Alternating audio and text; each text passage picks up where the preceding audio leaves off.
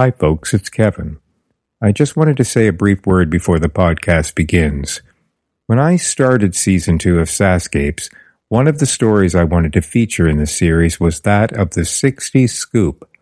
Now, if you're not aware of this rather dark time in Canadian history and culture, I hope by the end of these four episodes you will be.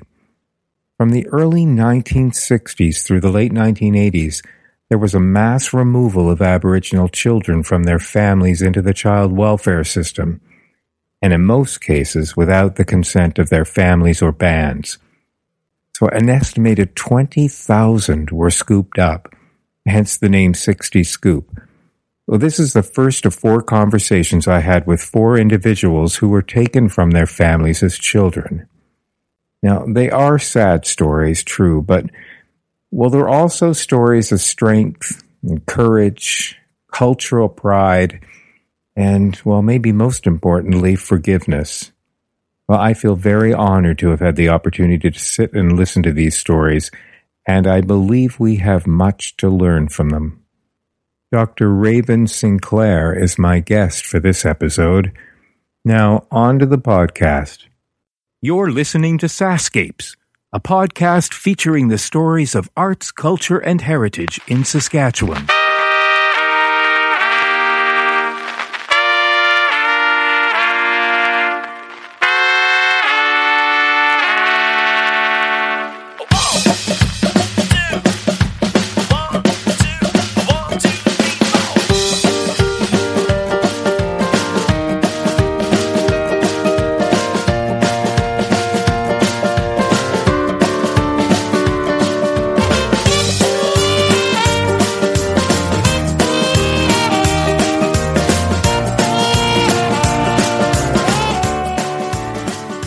Dr. Raven Sinclair, thank Yes. you for joining me. Thank you. Um, from the beginning, you're from you're originally from the Treaty Four area. Yes.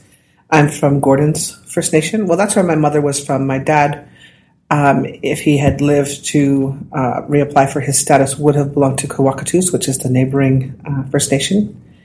But in, in our family, you know, historically, the Crees, they we belong to their mother's band, and so we all belong to Gordon's First Nation, which is uh, down south. Yeah, Okay, and so the town. the town near, nearby. Yeah. Oh, the town. Oh, that I grew up. The town nearby Gordon's is, is Punnichy. Okay, right? Uh, I didn't. I didn't grow up there. I've never lived on reserve. okay, Um, I was actually born in a little town uh, just across the border called Oyen, Alberta.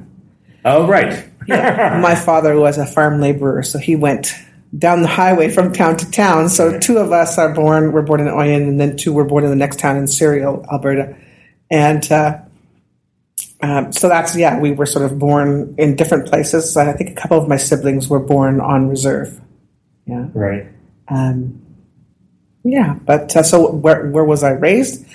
Not on reserve. I uh, uh, so I was born in Alberta. Then when my mother, my father passed away, my mother moved us all to Saskatoon within a couple of years, and because her sister lived here, and I think she probably needed the support of her sister rather than taking in laundry in a small town, strange foreign town in Alberta, and. Uh, then um, we came into contact with child welfare uh, fairly shortly after we got back to Saskatoon. Now there were nine of you at this point. There were nine of us, yeah, and and then we, I believe, we lived with my auntie, and she had five children, so there were there was a huge pack of us. No us. kidding. And where did you place in the family of nine? Uh, I was the youngest. Wow. Okay. Yeah, I was the young. I'm the youngest child of my dad. My mother subsequently had two more children, um, who are yeah just two and three or four years younger than me. Um, yeah, so we came into contact with the child welfare system within a couple of years, and I remember being in foster care. I don't have a sense of how long it was. It was too long, you know, because I have you know I have some memories of the abuse and the physical and the sexual abuse. And then all of a sudden, one day, I was, uh, I was, it was on my birthday, actually, my fifth birthday. I was taken to this new shiny house in what is now Richmond Heights.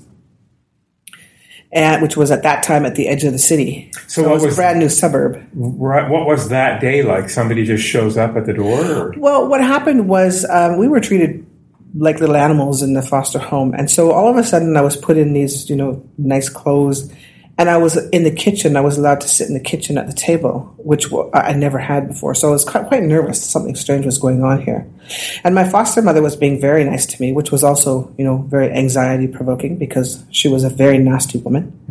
She quite enjoyed, um, you know, hitting us and beating us and she gave me milk and cookies and uh, you know it was like this was just too weird for me. I, I was very fearful because i knew something was up and she insisted i eat these. So i ate these milk and cookies. And i think what it was was that she was trying to present an appearance to a social worker that was coming over to take me. And my next sort of snippet of memory is being in the social worker's car with all of these presents around me and balloons.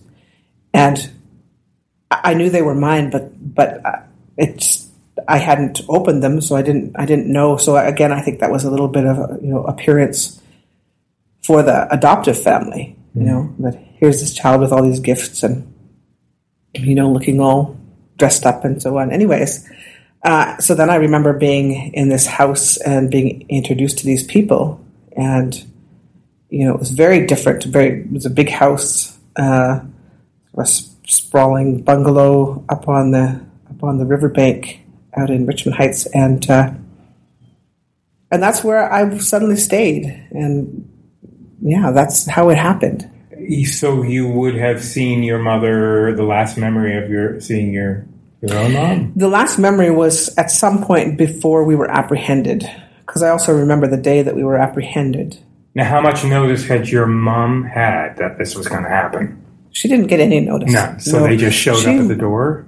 Well, the police came to the door because she she was uh, she was off with her sister somewhere, and because there were so many of the kids, the older ones took care of the younger ones. So we were on our on our own. Uh, she was off doing something. I'm not sure what, and uh, the police came and apprehended us and took us to Kilburn Hall, which at that time was a children's receiving home. And then from there, we were all placed in foster care.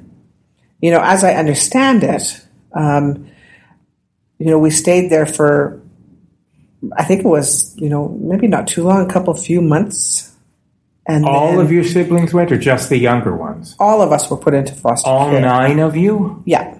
But I believe that my, the older ones either ran away or ran back home fairly soon. Because I was the oldest of the three, of us three younger ones that, um, that was placed for adoption. So I was five, and then my younger sister was also placed for adoption, and and the youngest, the youngest boy, and I think he might have been apprehended at birth, if not shortly shortly after. When you were in foster home, were you allowed to have any contact with each other? Um, well, I was placed with one of my sisters, so not the sister that's next older than me, but the the one that's you know. Uh, actually, she was the second youngest sibling, se- second youngest girl, and so she's two siblings older than me. And then in the house next door were the two that were in between the two of us in age. Um, so I had contact with my sister that was in the house with me. We sort of clung together for support, um, but we weren't allowed to speak to our siblings that lived in the house next door and they weren't allowed to speak to us. And my sister said that, you know, one day I just went marching out to go and see them and she wouldn't let me. And I got really angry at her because, you know, of course I blamed her for not letting me. And she said, no, I was just saving you from a beating Oh. because uh, we, we weren't allowed any contact with them. What was life like So- in the foster home? Well, it was brutal. Yeah. I, I you know, I think I just think thankfully when, when you experience trauma as a child, you block out of most of the painful things. I do remember being spanked regularly, and I, I just remember the sort of general sense of of fear that I carried. And, you know, my sister uh, was older than me, of course, about four years older than me. So she was a lot more aware, and she said it was really just hell on earth. We didn't eat with the family. We got different food. They, you know, they were very racist towards us. Um, and then the sexual abuse happened, and the mother knew that the sexual abuse was going on. And there are some specific incidents that we both remember that were indications that she was fully aware and condoned that behavior in her son, who was 12. and uh, yeah, it was it was a really disgusting place, and you know, but when, then when I have those memories of the day that I was adopted, it, it does, you know, she would she was very sort of manipulative because she would put on an appearance for the social worker. Right. So, you know, they would come and everything would be great. We'd probably be sitting in the living room or something of this teeny small house on the west side. Um, but, you know, she would make it look as if we were being treated well when when we weren't. And, you know, so so happily I was I was adopted and placed um, on my birthday, which is in the early fall. My sister unfortunately had to stay there for another, I believe it was about eight months. And she said it was horrible with, with without me, but also uh, just the abuse and the and the violence. Yeah, uh, the abuse on on many levels. Yeah. So yeah, that's what I remember about the foster home. You know, and so when I look at um, you know the recent uh, report that came out a few years ago. Uh, it, it doesn't seem to have changed very much. You know, Indigenous children, I think, are so vulnerable in foster care, and you know, what do you do other than have 24 hour surveillance on these people? Right. But at that time, you know, so many homes weren't screened, and people would people would say, "Oh yeah, yeah, we'll take care of these kids and we'll do a good job," and and they'd agree to that. But then what happened behind closed doors was a very different matter, and uh, and the story after story, I would say that the majority of adoptees uh, would have stories of foster care that are really uh, just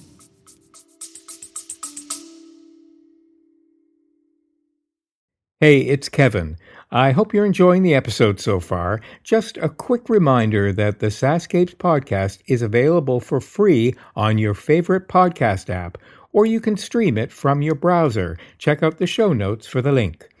On the SaskScapes homepage, you'll notice something new under the logo called SaskScapes Plus. You can't miss it. There's a big button saying support with a heart icon next to it. I'd love it if you could click on that button and help keep this podcast series going. When SaskScapes launched in May 2014, it was the first podcast in the province celebrating arts, culture, and heritage. In fact, you'd have been pretty hard pressed to find any Saskatchewan podcasts. So I'd like to think that we paved the way. It's been because of your support that this podcast is now in its ninth year. Okay, that's it. Enjoy the rest of the episode. Terrible. So the family you ado- you were adopted into was a dreadful scenario as well. No, not at all. Not at all. Not at all. No. Um, yeah, no. It was uh, it was a beautiful house. My father was a he was a professor and theologian at the University of Saskatchewan, and my mother was uh, had a degree in nursing, so she was a psychiatric nurse. And I was adopted into a family that had uh, two older boys and an older sister. Although my sister is fairly close in age to me, and so uh, we were we were what was called artificially twinned. So even though she's white and I'm obviously indigenous, um, my mother liked to dress us the same and and yeah, sort of treat us as if we were twins, which was really ridiculous because uh, you know it was probably cute, but it was pretty ridiculous because because our lives were very different. We certainly weren't twins in in any sense of the word. Right. I think my sister had a very hard time with my adoption, and uh, in some respects, maybe still does. it's, it's hard to say, but uh, she hasn't had, had an easy time of it. What was your understanding as a child as to why you were taken from your family? Well, family? I was given, you know, I was given the the standard line that, um, you know, your your family couldn't take care of you, and so they made the best decision for you, and so here you are with us, and we're going to be your forever and ever family. Did you buy it? Oh, I fell for it, hook, line, and sinker. Mm. Yeah. Um, yeah, I didn't actually discover until I re- reunited with my birth family and my mom.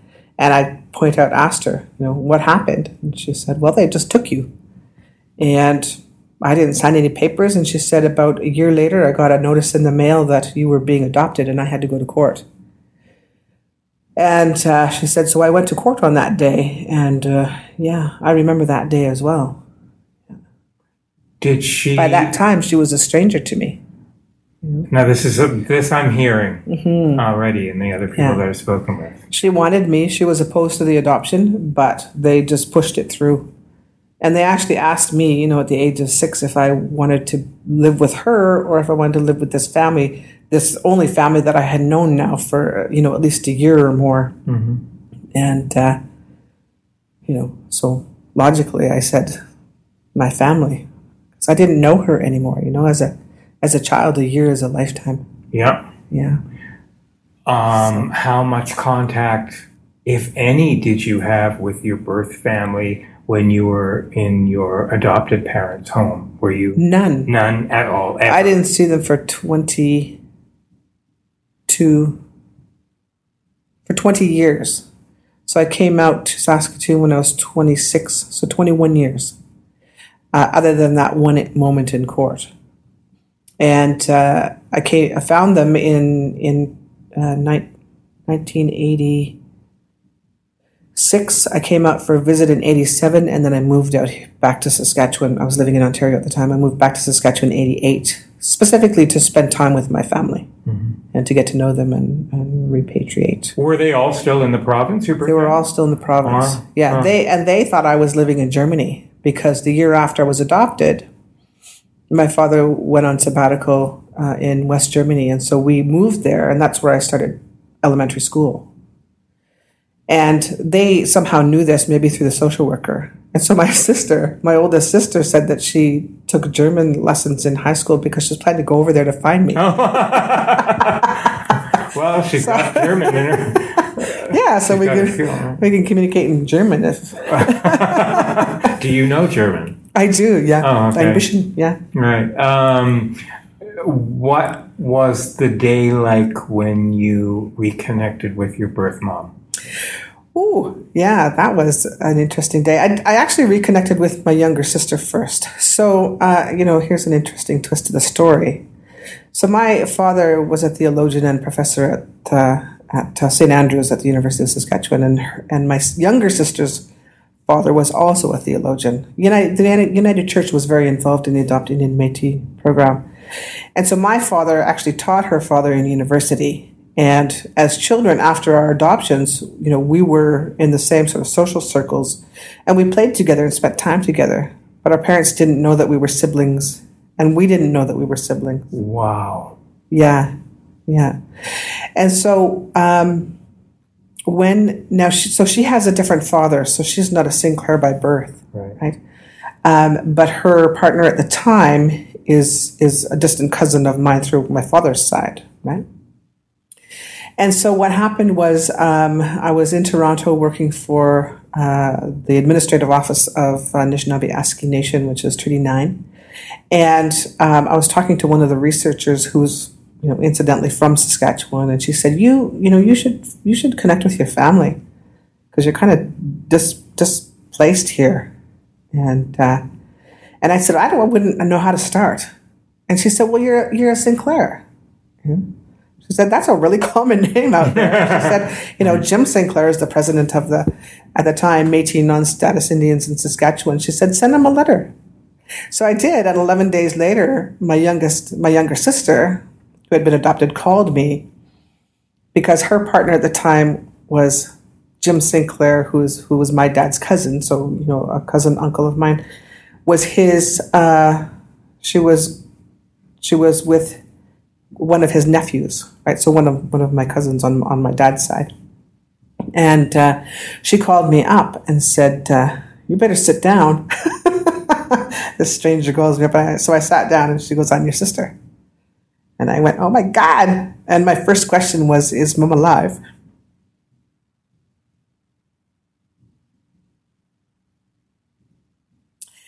And she said, Yes.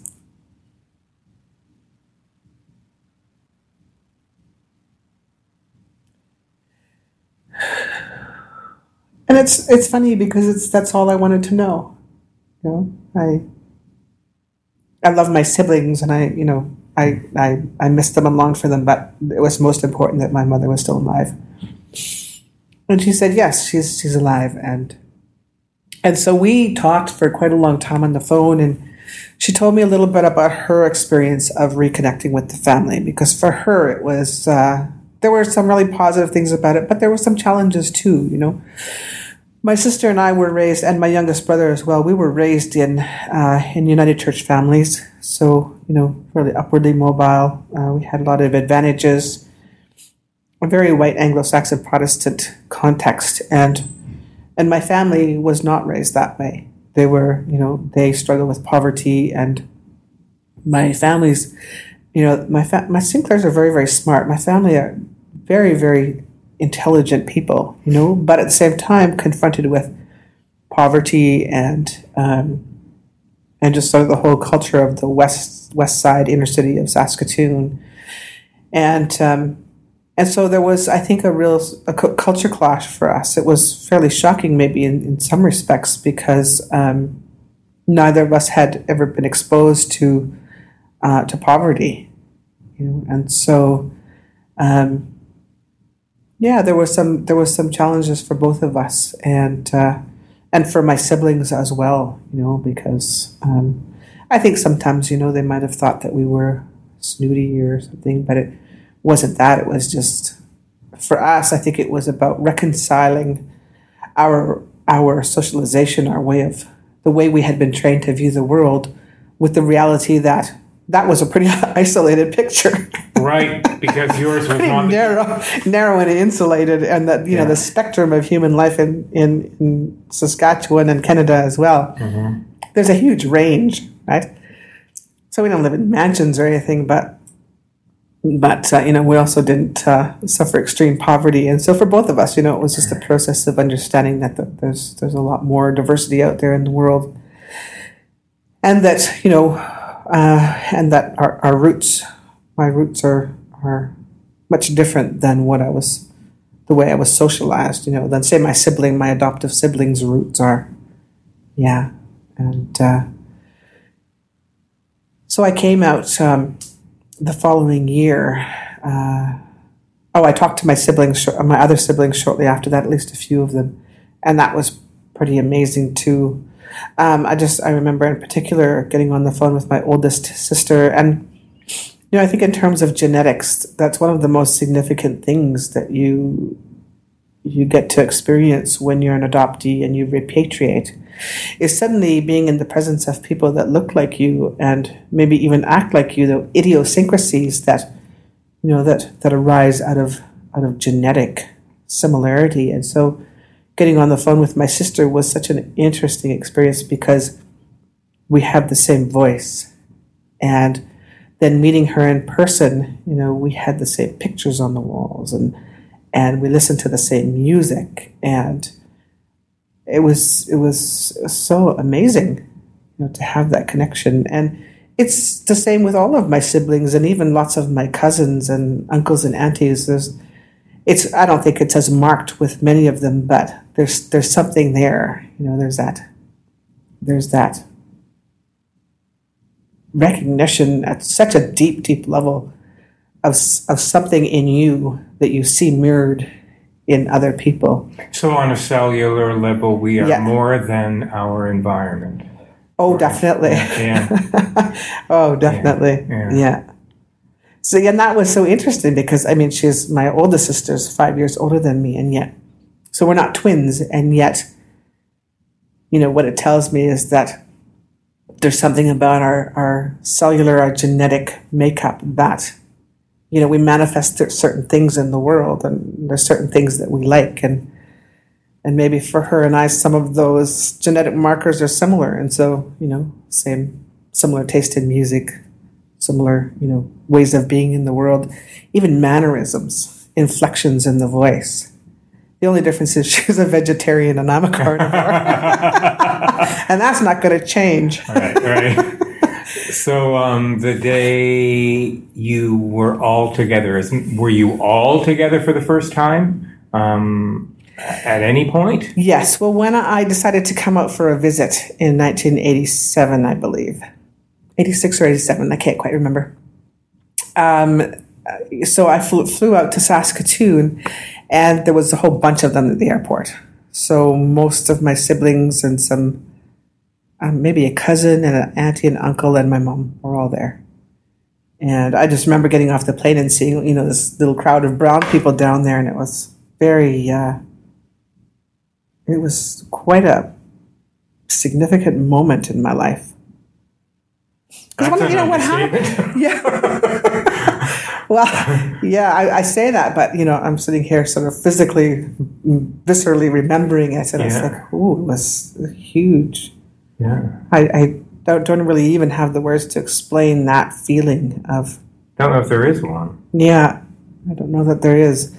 Um, but you know, one of the things that happens when you're an adoptee, an adoptee, especially if you're indigenous in a white family, because it was that the whole the thing has existed within this culture of silence. You know, we I, I didn't see another indigenous person really until like grade eleven. Mm. I see the occasional street person uh, there weren't as many people in urban centers, and we lived in, you know, we lived in Toronto and Kingston, and there just wasn't the urban population. So my exposure was so limited, and so I, you know, I grew up in this void, in this sort of cultural and cultural and identity void, in terms of my indigeneity. And so I never, you know, in the world around me, I didn't have any of those sort of mirrors of who, who, of who, not, no mirrors that reflected my identity as a as a Cree child. Um, and so to suddenly, you know, without without any preparation, I should have been more prepared, but suddenly without any preparation to encounter my family, my brown family, um, was I mean, it was beautiful. It was it was wonderful. It was also very shocking and very tumultuous, emotionally and psychologically tumultuous for me. And I think that, you know, I think that happens for lots of people initially. And uh, yeah. And when you saw your mom? Oh, I just cried. Yeah, I just hugged her and cried. And I was surprised at how small she was. Hmm. Just teeny tiny. And, uh, but I, I recognized her. I recognized her for sure. I remembered her. And you can't reinvent that that bond that one would naturally have with a mother had you stayed with your mom, yeah. right? I mean, this is yeah. you're getting to know a stranger, as, yeah. you, as you said. Did you? Yeah. Had you? Well, you know that's true, but at the same time, you know, I I was with my family until I was four. So those are mm. really, you know, in terms of psychological theory, those are really, really significant. Sure. Early developmental stages. And I used to wonder why I was so resilient because, you know, I, things would happen. Like I was bullied and and tormented almost daily at school because I was a brown kid, right? But I was a little, I was a little bit feisty. I had this sort of inner feistiness, and at the core, even though it was devastating and you know led to some pretty significant psychological issues as a teenager and young adult, I still had this f- sort of fundamental core core of strength. And the prevailing message within that strength was that you know you're, you're wrong about me Mm-hmm. I, am not those names. I'm not what those things that you're saying about me. And and I believe, I feel, you know, within me very strongly that it's because I was with my family for those first four and some years. And because of that, that acceptance, that unconditional love, uh, that nurturing, um, you know, I was part of a happy pack of lots of kids and everybody had my back. And I remember that sensation of my siblings just taking care of me. And I had a hard time keeping up because I was younger and might have been sort of a pesky little toddler and that sort of thing. But they always took care of me. And and we, you know, we had that sort of freedom and liberation to play and, and do things that kids do, which I didn't have after my adoption. I had to be socialized in a very sort of, you know, waspy with Victorian roots kind of approach to to childhood. But when you came to your adoptive parents but, and said, "I be when when you were being bullied," yeah. did they have your back? No, no. They had they carried the belief they didn't understand. I mean, you know, my dad understood years later when he sort of took some time to critically analyze it, but they didn't understand that that they believed that Canada was not a racist country. They believed they didn't understand anything about being a racialized person. So when I encountered obstacles and difficulties, they just assumed it was something that I was doing. so um, you know a blaming the victim sort of mentality that and and you know the the Protestant sort of ethics would would emerge. They'd say things like you know just be nicer and just work harder and be more friendly and you know so as if I had to change something because. Right. In order to change, you know, my environment, but I mean the the the issue is so much bigger than that, right? And uh, we're in, in such a racially divided country, you know, people have to stop believing this myth because it's all it is. It's it's an absolute myth. And if you are a person of color in this country, you live in a very different world. And because I've lived in a WASP world, um, I understand that to be true. I know it to be true from from experience. And uh, yeah. I hope you're enjoying this episode.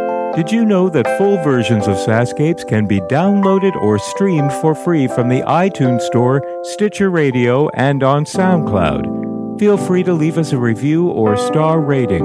And now, back to the podcast.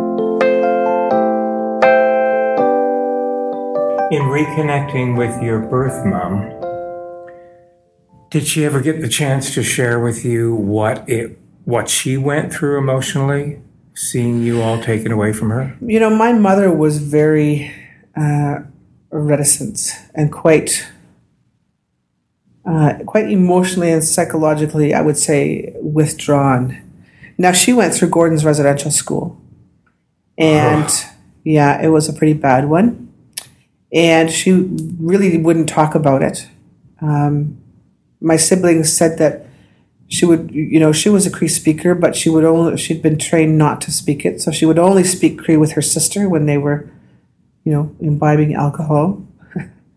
And uh, yeah so um, i can't remember the question. Uh, did she ever had a chance to oh right. Yeah so she was she was very you know she she was a closed book okay. in many respects right you know, shortly after we were taken away, she started working at the Bessborough cleaning cleaning rooms for. She did that for thirty years without a pension. I would add. Oh. And um, so she managed to, you know, she managed to kind of get herself together, and she worked so hard her whole life. Um, and so a bunch of siblings were able to go back to her, and and uh, and so that's a good thing. Um, but when I so when I came back. Um,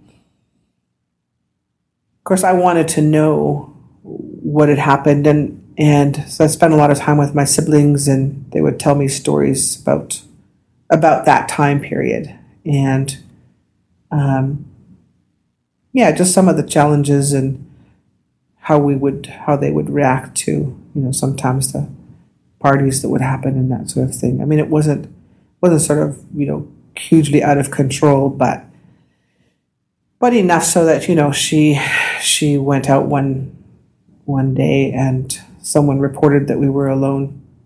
Even though you know my, my oldest brother was 12 like that's that's a you could take care of younger kids when you're that age. And my my sister was you know i don't know nine or something. And she was always taking care of me.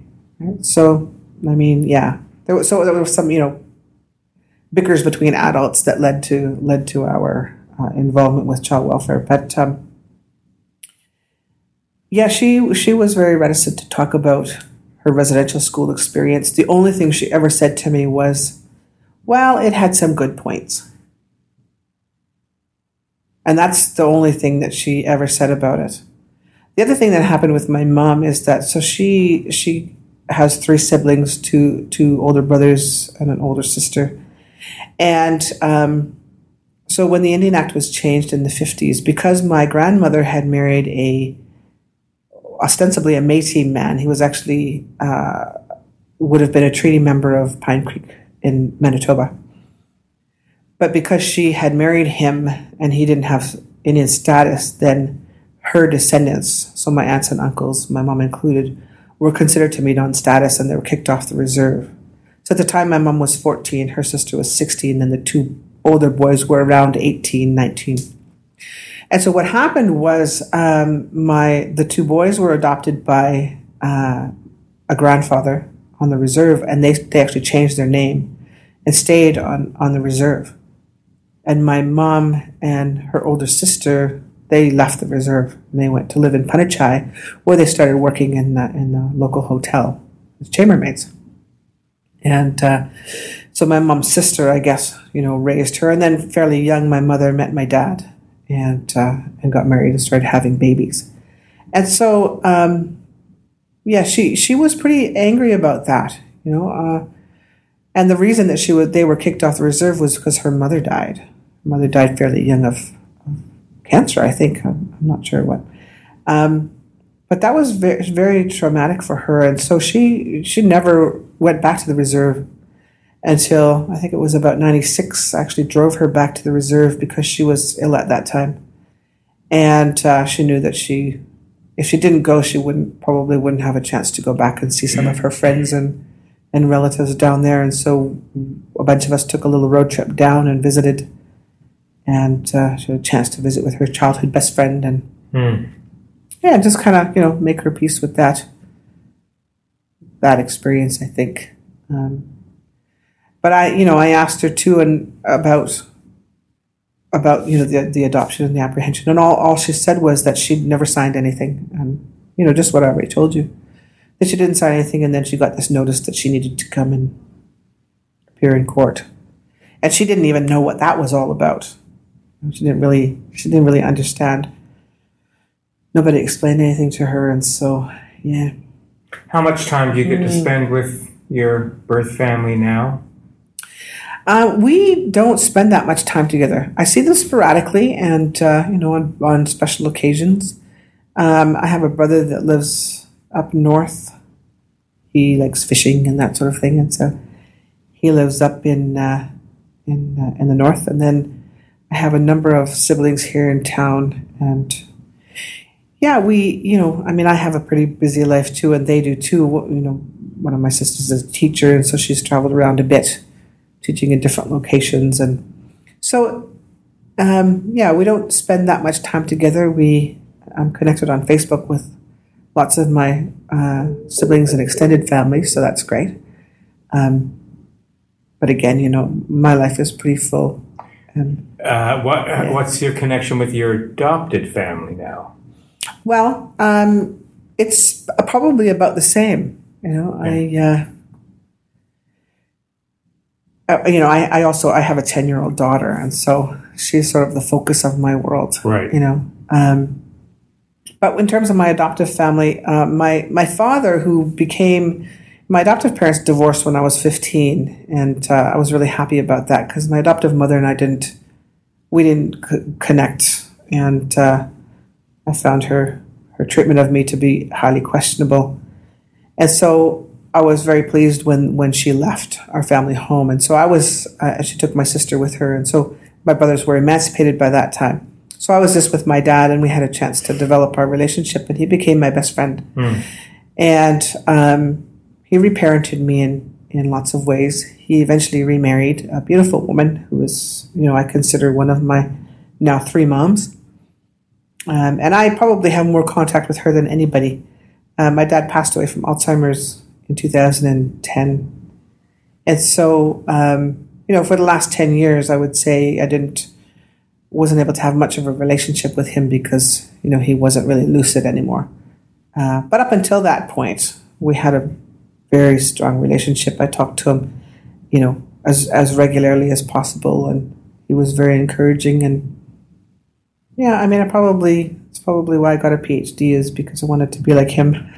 Yes, You know, that was going. I was greatly influenced by his worldview and, and his approach to the world. You know, and of all the people in my life, he was the only one that ever said to me, you know, we had no business adopting you. And Ah. he said, you know, don't get me wrong, I love you. And this was in one of our, we would talk about anything and everything. And in one of our conversations, we often talked about racism in later years. Because, uh, you know, as a teenager, I wasn't able to articulate to him my experiences. But then as I got older, you know, and had dealt with a lot of it through therapy and that sort of thing, it just became easier to talk about. And so we would, we would, we would talk at length about, you know, well, pretty much anything. And, and so when we were talking about racism, you know, he said, he said that he, he really disagreed with the whole program and he had been opposed to it right from the beginning. He said as a young, you know, as a young younger man, he didn't really have sort of the critical insight to understand how flawed that AIM program was. He said, but you know, he just knew that that white people had no business adopting indigenous children, and that that culturally that there was something really, really wrong about it. And so, he, but my mother was insistent, and you know, and so she. Um, you know, in recent years, I asked her, why did you adopt me? Because you didn't treat me very well. And she said, well, your sister needed a playmate. And this is just a few years ago. We were at Earl's here in Saskatoon. I said, Mom, are you, you know, do you hear yourself? Like, you don't adopt a child to give your birth child a playmate. That's not the way it works. And she says, Wow, you know. Yeah, get a puppy. exactly, get a puppy and uh, yeah, so you know that's just sort of to illustrate a little bit of the mm. you know issues that I was confronted with growing up in her, in her presence. But um, I love her, and you know I know that she did the best that she could with what she had uh-huh. at the time, and you know she comes out of a very sort of specific era as well, and you know rural small town Saskatchewan, and yeah, so so I I I have compassion for for her. Um, but my dad, yeah, he was uh, he was very insightful, and he, he, you know, as as he got older, he he'd get more and more irate about the whole thing, and he said, "We just we had no business adopting you because as much as I love you." I couldn't t- teach you what it means to be an Indigenous child, and and he said, I think that just really puts you at a disadvantage. And then he'd say things like, you know, you've done you've done so great, and I'm so proud of you, and I love you, and you're so amazing and awesome and wonderful. He was always saying great things to me. It would embarrass me, but uh, he said, you know, I'm just glad that you were able to kind of you know survive it all. Yeah. So. You so he influenced the education that you pursued, oh, which sure. is extremely impressive. You're you. you're a doctor of a social. Psych, of social work. Mm-hmm. You maintain a practice um, here as well.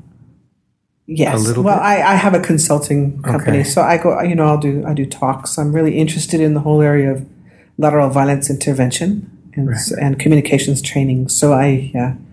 Yeah, I do some some talks and workshops, and uh, and you know, and as I've learned more about Indigenous knowledge, one of the other areas that really intrigues me is Indigenous ethics, and how it how it connects with you know I mean, I was raised in the United Church, and a lot of it was pretty flawed, and just in terms of people's ethics and behaviors. But at its core, you know, in terms of, I feel pretty strongly about religious philosophies, and that at their core, you know, there are some universal concepts that hold true, and these I see as being aligned with natural laws as I've been taught them by Sylvia McAdam, who's one of the founders of Idle No More, and and it just it, it just intrigues me um, the whole notion of ethics and how you know the laws that were given to the Cree people um, are, are, are, they're so profound and they guide they can guide our behavior you know and our conduct with other people and how we how we engage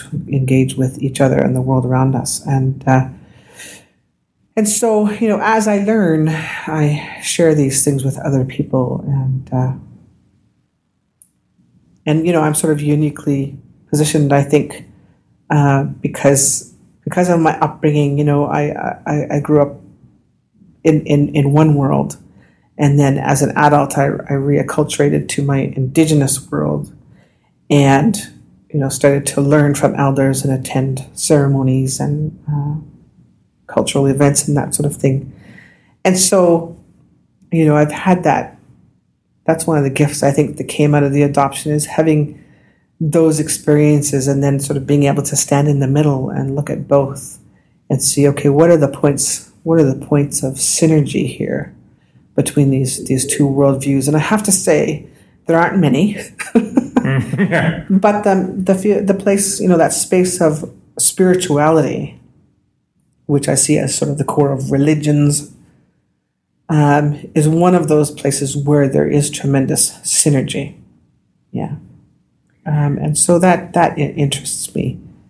And, uh, yeah, and I was hu- I've been hugely influenced by my father because I've seen, you know, we've I think we've all seen where religion can be um, manipulated and used to cause tremendous harm in the world. Mm-hmm. Um, but my father, you know, not only was he a spiritual man, but he was a religious man, and he endeavored always to walk his talk.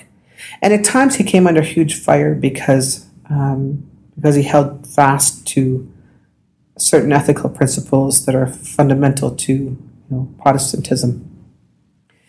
And um, but that role modeling for me was was pretty significant, and uh, yeah. So yes, he influenced me tremendously. Yeah, and it was you know for me it was either uh, do a PhD in social work or do a law degree, and um, I, I have to say that I think social work is, was a good choice for sure. Your upbringing, compared to many others, seems quite fortunate when I have heard other stories that don't mirror yours as far mm-hmm. as environment and educational oh, yeah. opportunity. Yeah. But I would ask this of you as well as your opinion of those who went through formative years in less than ideal circumstances, which then caused them to have very tumultuous teenage and adult lives. How, this is a sweepingly general question to ask you, but how do you move, how do you heal and how do you move through life not mm-hmm. being bitter and not expecting mm-hmm. an apology and would an apology ever matter or do it? Mm-hmm. Well, you know, uh, uh, not expecting an apology. I, I hope to, you know, hope to hear that that's going to happen because uh, the premier has has indicated yes. that that's going to happen. And to me, the apology isn't so much about you know sort of individually. I'm sorry about what happened to you, but it it's about acknowledging what we have all known to be true, which was that this this whole program of of native transracial adoption in Canada was funda- fundamentally flawed. That the premises, the the impetus for uh, this this movement um, was wrong, and you know I, I don't sort of expect the government to have a really in depth critical analysis of you know how of uh, you know the economics of it or um, you know or a critical race theory of it. Um, but to, so to me, the the acknowledgement that a wrong was done, a wrong was perpetrated, uh, is is so important. How does it affect me personally? You know, in terms of my personal experience, um, you know, I, I'm a pretty happy person now, but I almost didn't survive.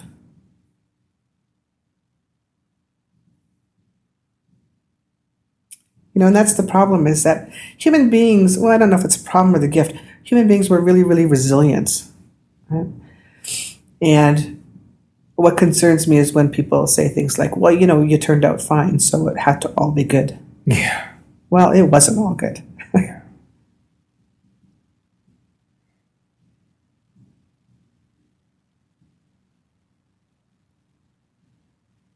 You know and so by the time i was a teenager i was uh, extremely suicidal and uh, living in a constant state of post-traumatic stress and hypervigilance and fear and anxiety. And you know i was institutionalized i was on medication. And you know it was after that after that period where i you know i, I, made the decision that okay I, i'm going to see if i can you know if i can do something about this. And there would be certain junctures where I would meet key people who would support my my healing journey. And my dad was was, you know, he was sort of a a beacon of faith and patience. And uh, and as I you know as I slowly started to internalize that yes he he did love me you know he loved me unconditionally it gave me it gave me a little bit of a you know a drive to want to see what you know, see what I could do with with my life, but also um, to deal with these ways of these this pain that I was carrying. And so, as a young adult, I um, I started having some pretty, I think, serious uh, mental issues, mental illness issues, and a friend of mine. Who is a friend to this day said, you know, Raven, you need therapy. because I was having very strange dreams and all sorts of things. And so I started therapy. You know, I started therapy as a young adult, and and really um, haven't stopped. It's it's morphed into more training now, but I went through years of therapy and years of you know group work and and grief work and and that was essential. That was really really essential. You know, so it was like for the first twenty some years of my life, I experienced turmoil, and then for the next twenty some years of my life, I you know I worked very diligently at healing. And now I'm in this place where it's like, oh, phew, I can relax now because it's all good. You know, it's all good. And and yes, I experienced lots of trauma and turmoil and almost didn't survive. But, you know, with the support of of people over the, you know, the next 20 years it was it's I've been able to see the gift of of all of those experiences. And uh, yeah, so I'm, uh, I'm I'm happy about that, you know, and and that's the thing when when I talk about this apology, it really needs to come with it really needs to come with uh, reparation, so that you know I'm I, I've sort of been fortunate because I've often been in a position where I've been able to access mental health services, you know, and and have those have those covered, but a lot of people don't, and so you know for so many of my peers who are still struggling, it's like they need that they need that support. They really need that support. So yeah, all of our stories are very very different, and I know you know I wrote in my dissertation that in some ways my story it has some pretty you know pretty horrible parts, but in the overall scheme of things, my story is somewhat mundane compared to some of the you know almost all of the participants to my dissertation research who shared their life stories with me. And I, I marvel at how these people survived at this, the resilience of the human spirit over, you know, living in those conditions of oppression in contexts where, you know, it's supposed to be a nurturing context. I would not call your story mundane. and I do not want to dismiss the the pain and the the period of growth you had to go through to get to where you are now, but you are and i have only known you for an hour, but you're an amazing energy. You're you. are an extremely strong person, but um, well, very real the, person. One of the things that I, you know, it's I really need to articulate is that the beautiful thing, one of the most beautiful things about being an adoptee is that that most of us, you know, I'd say 98% reacculturate. And that's the gift in itself is that we have the opportunity to reacculturate to this incredibly beautiful uh, culture and identity. And that, you know, that's going to be the journey for the rest of my life. But within within my culture, the, the knowledge and the teachings. When I was a kid, I used to have these different I guess you could call them as spiritual experiences. And I didn't, there was no, you know, there was no way for me to be able to understand what those were all about. And I remember as a young teenager, uh, I was, started having these dreams where Cree women were talking to me in the language. And when I told my dad, he, he was worried I was developing schizophrenia. Later on, when I started to learn from elders, this one this one elder from uh, Ontario, Gladys Kidd, she's she's gone away, she's passed now, but she said uh, that's because at that time in life, Cree women are supposed to have their, you know, they're supposed to tra- they're transitioning from childhood to adulthood. They were trying to give you those teachings uh, that you couldn't get because you were in the wrong place, and uh, it was it was beautiful. So I, she gave me the teachings, and I I uh, have learned more as I've as I've gone along. Um, but it, it's it's such an incredibly powerful, uh, such an incredibly powerful culture, and and really beautiful and sacred. And so that's where I've really uh, that's really given me my strength and my you know any any sort of amazingness that I have is because the ancestors have guided me. Mm-hmm. Well, thank you. Thank you so much. Yeah. What a pleasure to meet you. Which translates to be all my relations. Thanks for listening. The SaskScapes podcast is created and hosted by Kevin Power for SaskCulture. Funding to the cultural sector is provided through the Saskatchewan Lotteries Trust Fund for Sport, Culture, and Recreation. For more information, visit iheartculture.ca and saskculture.ca. Music for SaskScapes is provided by Saskatchewan born singer songwriter Jeffrey Straker. There's no end to the stories to be told. So, until next time.